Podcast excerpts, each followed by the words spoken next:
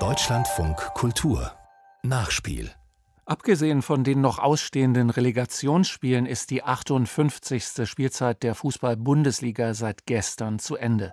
Sie wird einen ganz besonderen Platz in den Geschichtsbüchern einnehmen, weil sie wegen der Corona-Pandemie fast komplett unter Ausschluss der Öffentlichkeit stattfand.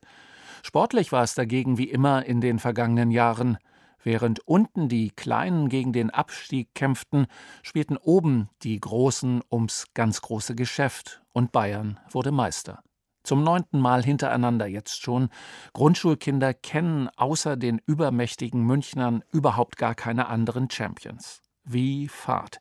Und daran wird sich bis auf weiteres leider auch nichts ändern, wie unser Kommentator Heinz Schindler findet. Neunmal deutscher Meister in Folge, da machen wir es mal wie die Bayern selbst. Glückwunsch und abhaken. Spannend wird es in der Bundesliga erst hinter ihnen, aber auch das dürfte nicht mehr allzu lange der Fall sein. Ein Bronzevermarkter, eine Aktiengesellschaft, ein Autobauer, eine Pharmafirma. Plus ein Überraschungsteam, wenn es bei einem dieser Betriebssportler mal nicht rund läuft. Im Vorjahr Gladbach, diesmal Frankfurt. Dieser Verdrängungswettbewerb ist ja schon seit einigen Jahren im Gange. Und für jeden dieser neuen Vereine muss halt einer weichen, der früher mal in der Bundesliga etabliert war. So weit, so klar. Doch ganz offen gestanden, in welcher Reihenfolge nun diese Großkonzerne einlaufen, ist mir egal. Und so sehr man mit der neuen UEFA Conference League auch fremdeln mag, die Teilnahme daran ist der Trostpreis für den soliden Mittelstand der Liga. Wenn Hans-Jürgen Laufer, der Präsident von Arminia Bielefeld, zu Saisonbeginn sagt, die Saison beginne eigentlich erst nach dem achten Spieltag, wenn man die großen Gegner alle hinter sich hat, so sollte das wahren Fußballfreunden zu denken geben. Haben Bundesliga-Rückkehrer nach langer Abstinenz nur noch die Gastrolle am Katzentisch?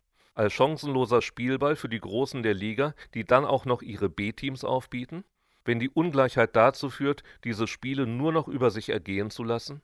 Da finde ich die zweite Liga in der neuen Saison wesentlich attraktiver. Zwei Drittel der Vereine haben eine Erstliga- oder Europapokal-Vergangenheit. Schalke hofft darauf, dort nur eine Ehrenrunde zu drehen, der HSV dreht nun schon die vierte, und Vereine wie Hannover oder Nürnberg drehen sich nur noch um sich selbst und finden den Weg nach oben nicht mehr. Doch genau darin liegt die Gefahr, dass auch hier mittelfristig eine Zweiklassengesellschaft entsteht. Gefallene Erstligisten mit den Resten ihrer Fernsehgelder und entsprechender Infrastruktur treffen auf diejenigen, die es immer wieder verstehen, aus wenig sehr viel zu machen. Heidenheim oder Aue etwa gehen dann erst in der Wahrnehmung unter, irgendwann auch sportlich. Auch diese Bundesliga der Herzen wird Opfer fordern. Das verdrängt man gern. Soweit die Meinung von Heinz Schindler, der sich jetzt schon auf eine spannende Zweitligasaison freut.